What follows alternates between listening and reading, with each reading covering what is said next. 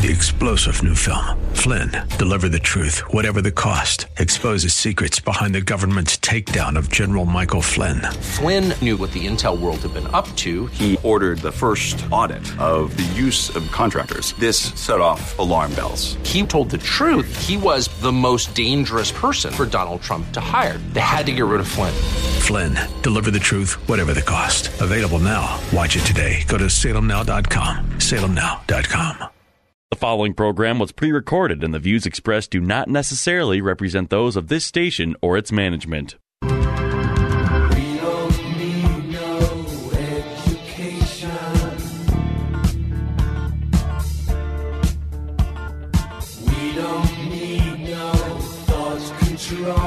Get ready to take notes because school is now in session.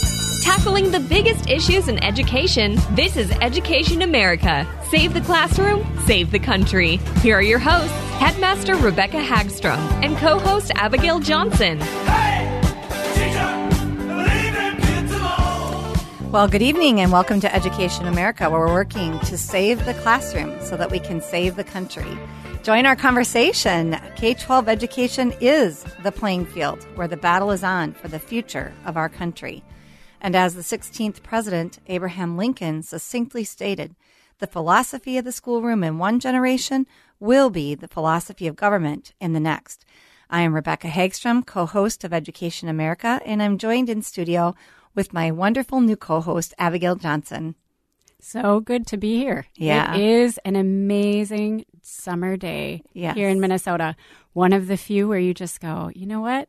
This is a pretty great state to live in. Mhm. Now we may not feel From the May same in a few months, August. but it feels pretty good right now. Right. We know that uh, those long winter days get long. Well, we are excited to turn our attention to a book that um, actually has been out for a few years. And I read it a couple of years ago, but we circled back to it because of everything that's happening in education, because it has done such a great job of really setting and teeing up what we're um, seeing maybe as problems within our school system, not just K 12, but also at the college level. And the name of that book is The Coddling of the American Mind. And it was written by Greg Lukianoff and Jonathan Haidt. And it started off that they actually wrote an article. I believe it might have been in the Atlantic uh, or Federalist, something like that. And I think it was the Atlantic. And it got so much attention that they decided to go ahead and write an entire book about this topic. And I think people really resonate, whether they're on um, the left or the right side of the aisle. I think this is an apolitical book that was really taking note of what's happening in our culture at large and then how that's playing out in parenting and in schools and what mm-hmm. have you. And so we decided this is an important book for us to circle back on. Mm-hmm. And and we're going to be talking about it from a general standpoint today. And then in a few weeks, we hope to go dig in a little bit deeper and talk about some of these topics on a deeper level, mm-hmm. right? Absolutely. You know, one of the things that I think is really that just kind of caught my eye and said, "Yes, we should we should talk about this book." It has been out now. It's not necessarily a recent release. It was published I think back in 2019. However, you know, there's there's just this phenomena sweeping our country and the more parents I talk to, um, and and some of these parents are, you know, maybe they're watching a lot of news or trying trying to be uh, get facts and try to be fair and get the full picture, sort out, you know, what is real, what is, you know, quote unquote fake news. Um, but the common theme that I hear in all of this is, oh my gosh, how did we get here? Mm-hmm. How- What I mean, this some of this stuff just boggles your mind that we're even having this discussion, and you know, and so this book kind of talks about, you know, from the university perspective, how we got here, and I think part of what is really interesting about this is I know I don't know Rebecca if you ever experienced this, but you know back when I was in college, it was well universities they're all just kind of crazy kids. I, I mean universities have historically been places of kind of dissent, pushback. People are are usually mm-hmm. though it's been students pushing back for you know fr- more freedom, freedom of speech. Um, Rather than we we want to talk now. about we want to talk about these big issues. We want to hear the dissenting opinions. Um, you know, that's usually where these things happen, and a lot of the perspective was always, yeah, well, you know, once these kids get out into the real world, they're going to they'll, they'll change their tune. They'll start to see you can't you can't act like this. You can't kind of have at least that discourse needs to be a little more respectful and civilized. However, what this book talks about is, yeah, that's that's really not what's happened. No, and not only that, but it doesn't end at the college level anymore. Absolutely. Now it's pushing all the way into corporate America, where we're seeing a lot of these same uh, people uh, push their agenda in corporate America, and we're really seeing it change and transform the landscape as a result. So this book really goes into three untruths: the untruth of fragility, they call it um, the saying, what doesn't kill you makes you weaker. so when you think about how we've usually heard that terminology, we hear, you know, what doesn't kill you makes you stronger. I believe that they referenced Nietzsche in that case, but instead, this idea of the untruth of fragility being something that's a common theme that we're seeing across America, um, it seems to be the opposite. What doesn't kill you makes you weaker. And we're going to talk a little bit more about that. And then the second untruth is the untruth of emotional reasoning. Always trust your feelings. Oh yes, I mean, With I, you know, it doesn't that work great for us? Yeah. I mean, especially as parents, I, Oh, that's what I tell my kids all the time. Well, if you feel like it, then I mean, it must be so. Well, and as much as we might know intellectually that that isn't true, I can't believe how many people practice this. And and and even probably Yes. even all of us do at some point, you know, just do what you think is right. You know, trust your mm-hmm. feelings. You hear that saying a lot, but that has actually exploded into something completely different than what it was originally intended. And now we have these subjective standards of of pain and harm and very different than what it used to be where they were talking mainly about physical safety and we're going to talk about that in a little while too. And then the third untruth is the untruth of us versus them. Life is a battle between good people and bad people. Mm. As though that's the only two options. If you don't agree with me, Abigail, you are evil. Oh, man. And you are racist. well, that ends this radio partnership. that, that was a quick run. lasted two shows. I know. Actually, thankfully, we do agree on quite a bit, but but I can I think we can handle a little bit of disagreement there. That's for sure. But yeah, this whole idea of the untruth of fragility. You know, one of the things that they reference in the book is peanut allergies as an example. Um, that when we, if we really want resilient kids, we need to expose them to hardship and difficulties. And one of the things that the authors say is as as um, countries and and cultures grow more and more wealthy and strong, they tend to grow weaker. I, I use the word strong loosely, healthy and strong, uh, wealthy, but that but they tend to develop more weak individuals because they become more and more comfortable. They haven't faced the same hardships, and one of the examples they gave to compare it to is peanut allergies. yes, that was really Wasn't interesting. it interesting? I know. And so, uh, running a school, Yes. you know, in the early years of our school, I will say, I heard a lot more about peanut allergies back then. Twenty, you know, it's been it'll be twenty years now this year than I do now, which is kind of interesting. But back then, peanut allergies were really a big deal, and we did have several students that had severe peanut allergies. And I, I did wonder, gee, why does it seem like this is more common? Well, it turns out they did a research study on this and found that if kids are exposed to peanuts and other mm-hmm. legumes, they are actually less likely at young ages, infant mm-hmm. ages, they are more likely to not, or less likely to develop an allergy. Mm-hmm. And so they were comparing that to our society. So if this idea that our kids are fragile, we have to be so careful. Um, sure, if you if your child has a real allergy, you do need to be careful. Oh, yes. Uh, I don't want to undermine the kids who have true allergies, but the point is that overall, Yes, We it's, it's more of a macro perspective. Why in the world are we seeing more of this as a society as a whole? Right. And that was just, I mean, if you look at even, I remember growing up and, um, you know, we, um, you know, we ran around all the time with no shoes. Yeah. Uh, no shoes outside. I I do remember digging a massive hole in our backyard.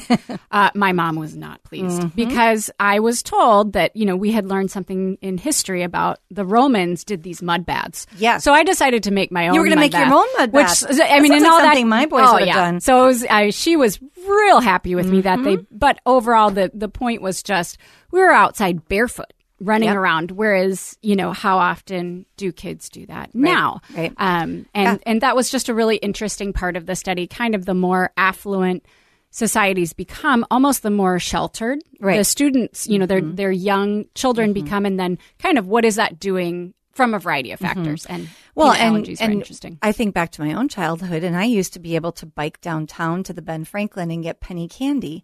And our parents didn't ever worry about us going downtown on Main Street. Granted, I was in a, a little town. Um, and I think, unfortunately, there's some uh, there's always some reality for why we end up with this fragility notion because of course now we hear more about children being abducted. And so nobody wants their child to be abducted of course.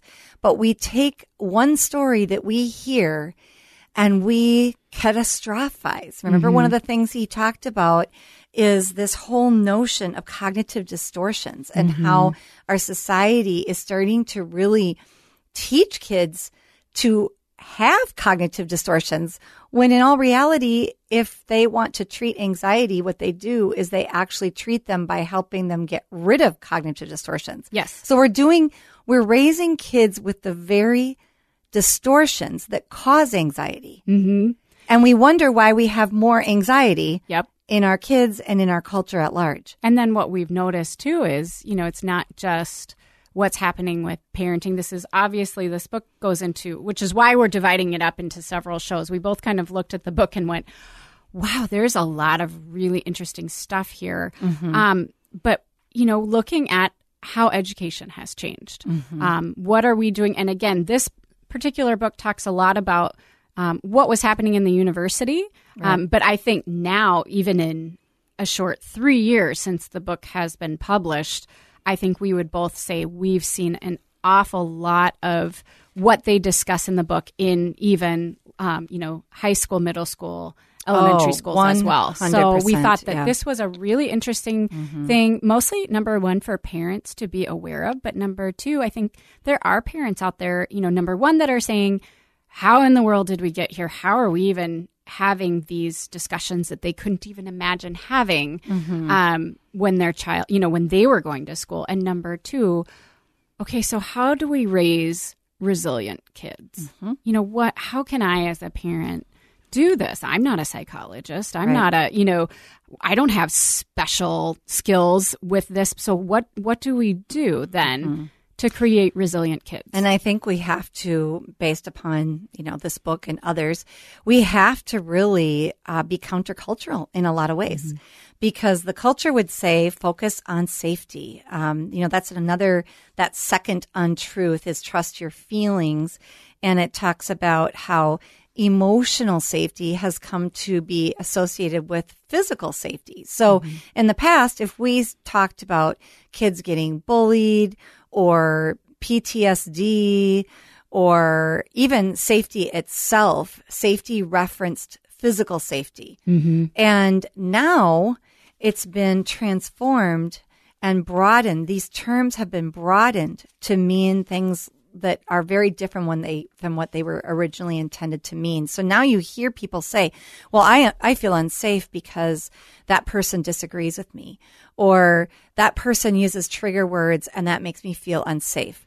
When really they're talking about emotional safety, not physical safety. But by virtue of the fact that they're using the word safe, it it elevates mm-hmm. the the supposed harm that is occurring when in actuality that's actually again squelching one of the values of this country which is to have a diversity of thought and opinions. And so if i can't have an opinion without it triggering you and you saying well now i feel unsafe i feel harmed you're bullying me or whatever um, that shuts down the conversation. Yep. And and that's what we're starting to see And then you start seeing kids or even in some adults saying, you know, we are do engaging in self censorship. Yeah. Well, I you know Yeah, I, I don't want to I don't want to go there. I Yeah. don't want to get I don't want to get dinged. I don't want to be told that I'm a racist. I don't want to be told that I'm causing someone harm and what have you. Exactly. Well, you are listening to Education America, where Abigail Johnson and I are discussing the book Coddling of the American Mind and discussing how these three untruths um, the untruth of fragility, the untruth of emotional reasoning, and the untruth of us versus them are impacting education in America. And we're glad that you're with us and hope you're enjoying our conversation here.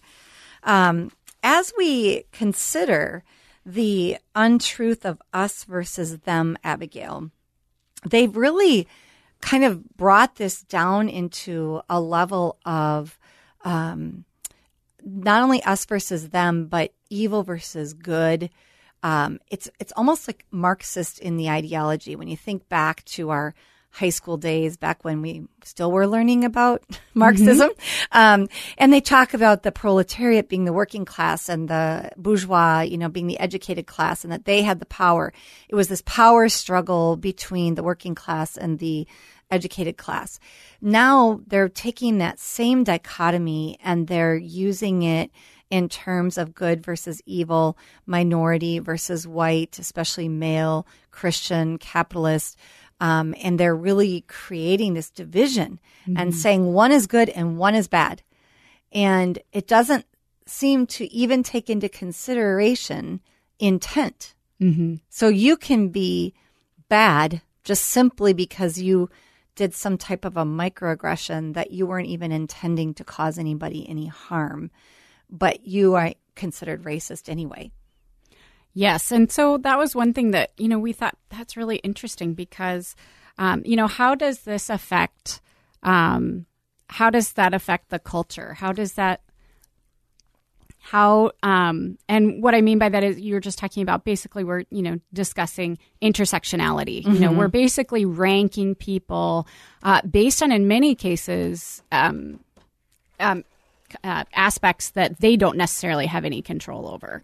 Um, you don't have any control over the color of your skin. You don't have any control over the way you were born, your height, um, the color of your hair, whatever it is. Um, and so, you know, what does that do in schools?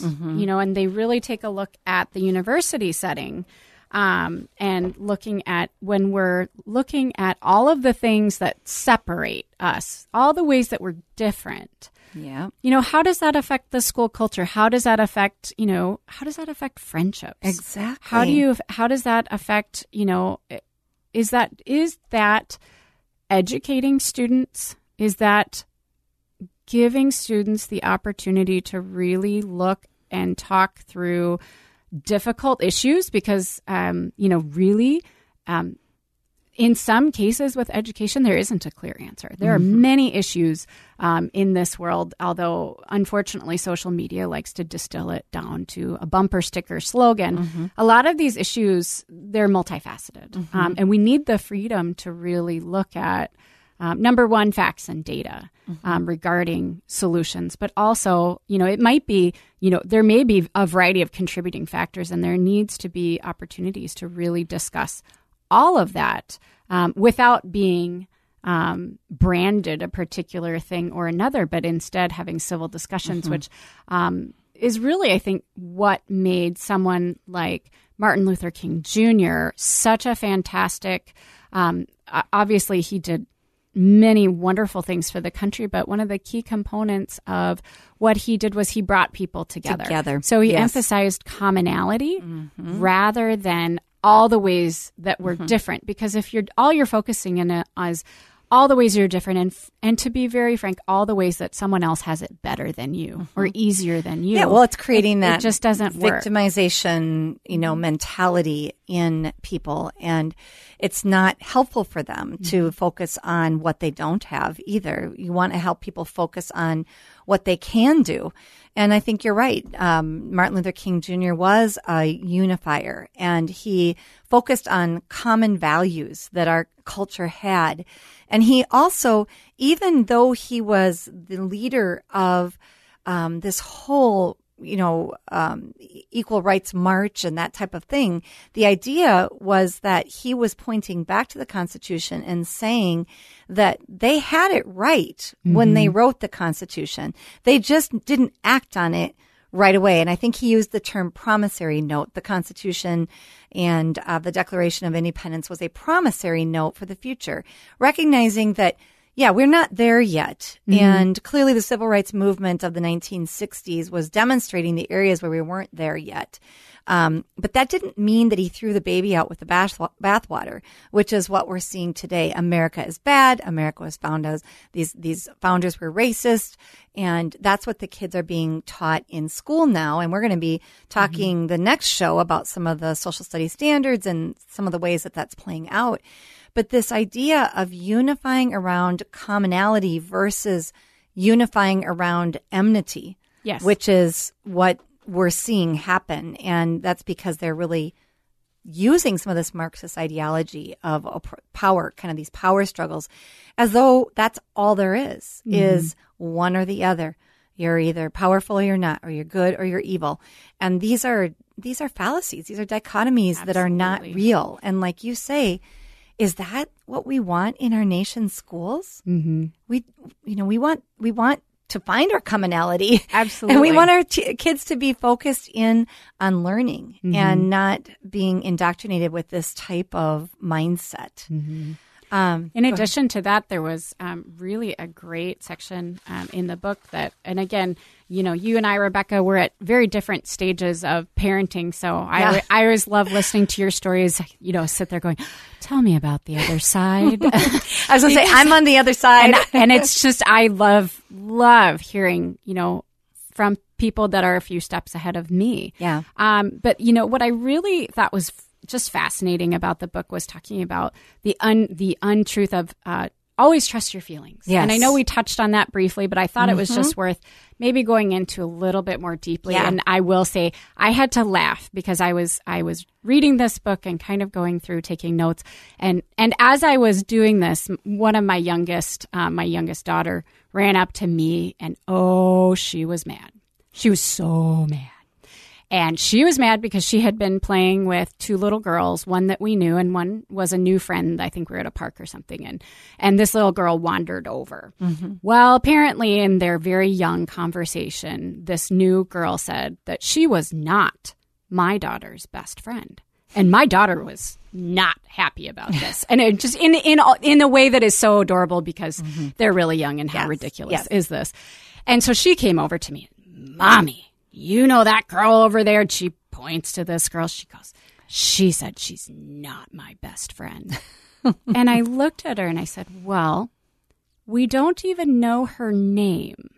So I think it's okay if you guys aren't best friends yet. I think that's okay, honey.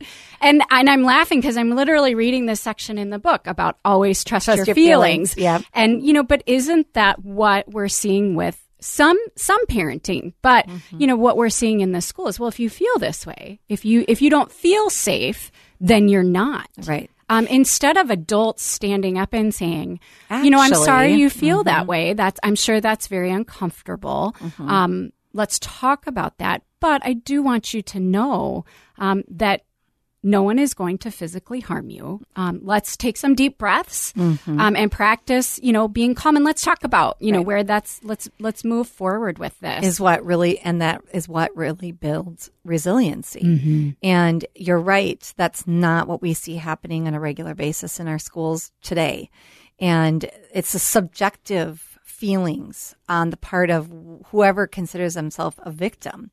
And it becomes so extreme in some cases that it's hard to believe that it's even reality. Mm-hmm. You know, they gave the example at Brown University yes. of the debate about rape culture.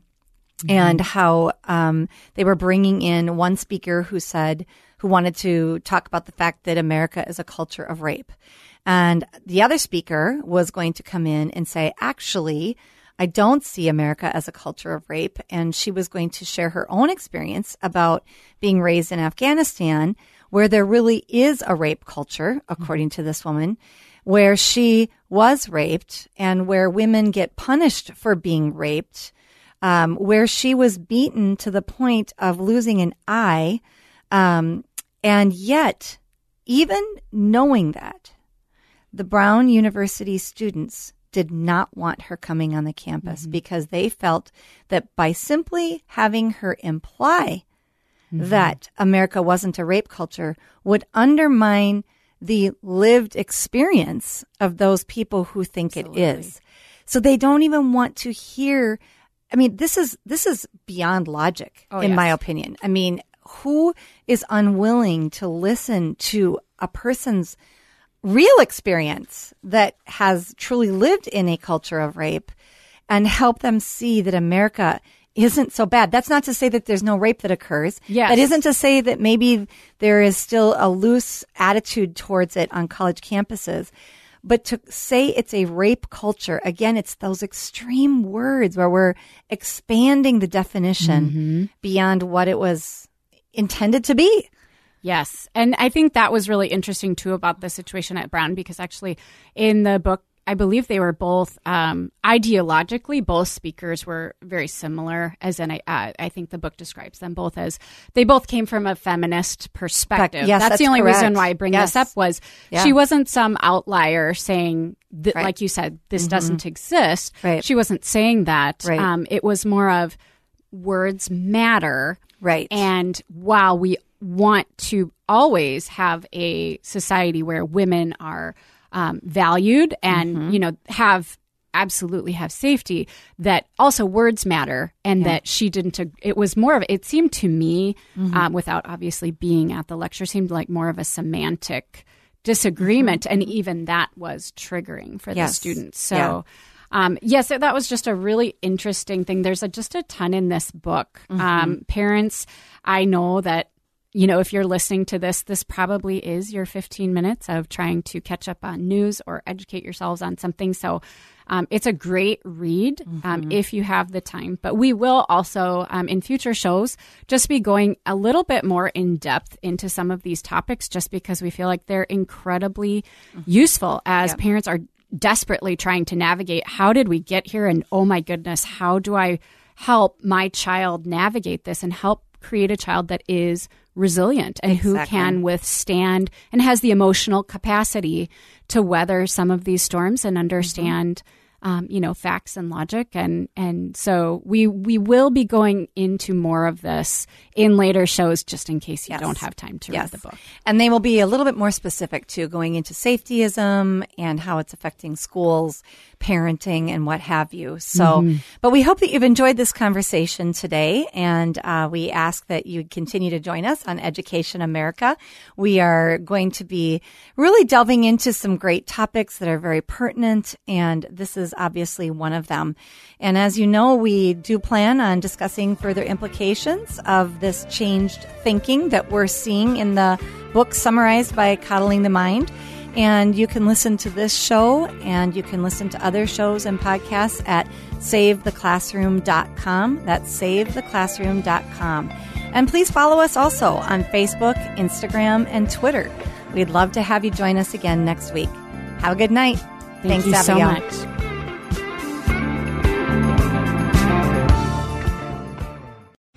Three star general Michael J. Flynn, head of the Pentagon Intelligence Agency, knew all the government's dirty secrets. He was one of the most respected generals in the military. Flynn knew what the intel world had been up to, he understood its funding. He ordered the first audit of the use of contractors. This set off alarm bells.